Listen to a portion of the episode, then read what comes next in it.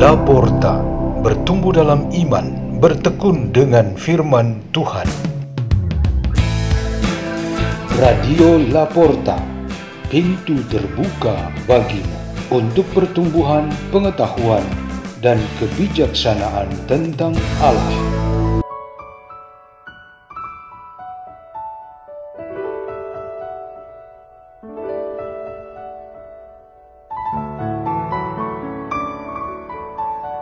Bacaan dan Renungan Sabda Tuhan Hari Kamis, Pekan ke-27 Masa Biasa, 12 Oktober 2023, dibawakan oleh Johannes Bambang dan Yuliana Manjung dari Komunitas Pukat Labuan Bajo, Uskupan Ruteng, Indonesia.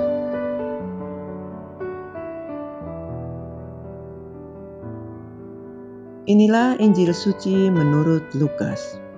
Pada waktu itu, sesudah mengajar para murid berdoa, Yesus bersabda kepada mereka, "Jika di antara kalian ada yang tengah malam pergi ke rumah seorang sahabat dan berkata kepadanya, 'Saudara, pinjamkanlah aku tiga buah roti, sebab seorang sahabatku dalam perjalanan singgah di rumahku, dan aku tidak mempunyai apa-apa untuk dihidangkan kepadanya.'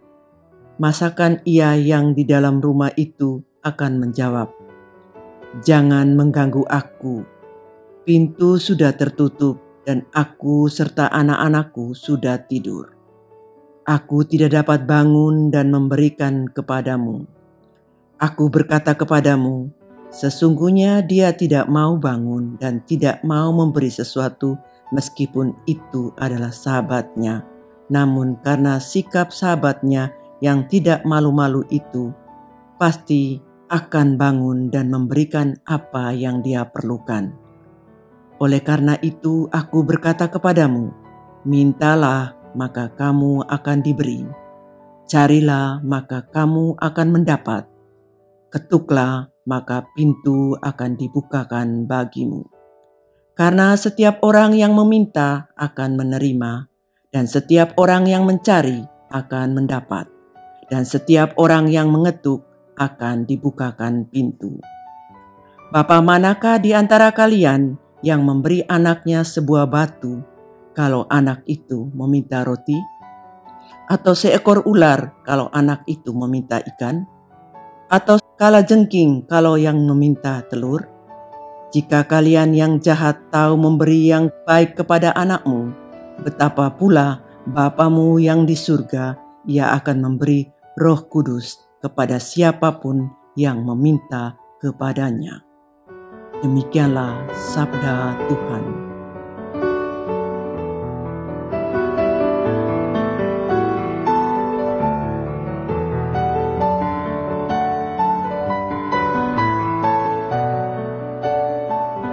Tema renungan kita pada hari ini ialah pintu diketok dari dalam.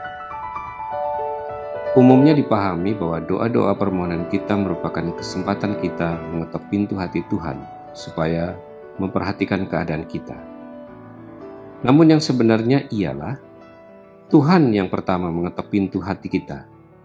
Lalu kita menjadi sadar akan keadaan kita yang sebenarnya dan beranjak untuk meminta pertolongannya. Ia mengetok pintu hati kita supaya kita mengetahui diri kita, Kemudian kita yang harus mengetok pintu hati Allah.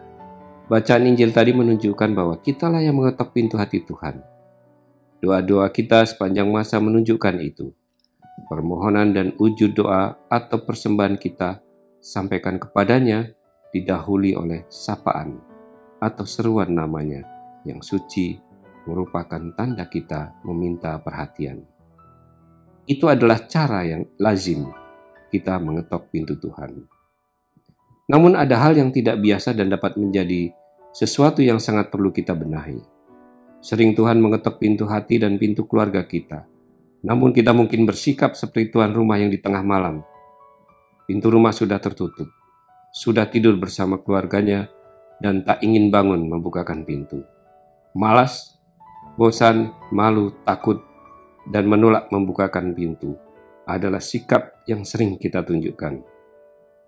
Ada sejumlah besar orang menolak ketukan pintu dan ajakan untuk menghadiri Ekaristi pada hari Minggu dan hari raya. Ada banyak orang tak menghiraukan ketukan pintu untuk setia mendengarkan dan merenungkan firman Tuhan. Ada begitu banyak orang yang sengaja menyangkal ketukan pintu untuk memilih kebenaran, tetapi cenderung kepada penyebaran berita-berita bohong melalui media sosial, dan masih banyak contoh lainnya. Pada undangan dan ajakan Tuhan ini merupakan pilihan yang lebih baik untuk dapat mengalami kemuliaan dan kebesarannya yang terungkap dalam tanda-tanda nyata kehidupan. Berdoa, berkorban, beramal, berbela rasa, dan berbuat kasih. Adakah maksud-maksud undangan itu? adalah lebih tepat untuk mengetuk pintu rumah dan hati manusia dari dalam. Maksudnya ialah karena seruan dan desakannya lebih kuat, sehingga membangunkan dan menyadarkan orang-orang yang sengaja menutup pintu-pintu mereka dengan kuat. Tuhan berperan mengetuk pintu kita dari dalam, namun juga kita sendiri yang mesti melakukan itu. Pemeriksaan batin yang rutin, pengakuan dosa yang reguler, dan bimbingan rohani yang teratur merupakan cara-cara mengalami bagaimana pintu kita diketuk dari dalam. Melalui itu semua kita dapat terbangun dari tidur kita yang sering mengada-ada, supaya bisa beraktualisasi diri lebih baik lagi sebagai pengikut Kristus. Marilah kita berdoa. Dalam nama Bapa dan Putra dan Roh Kudus. Amin.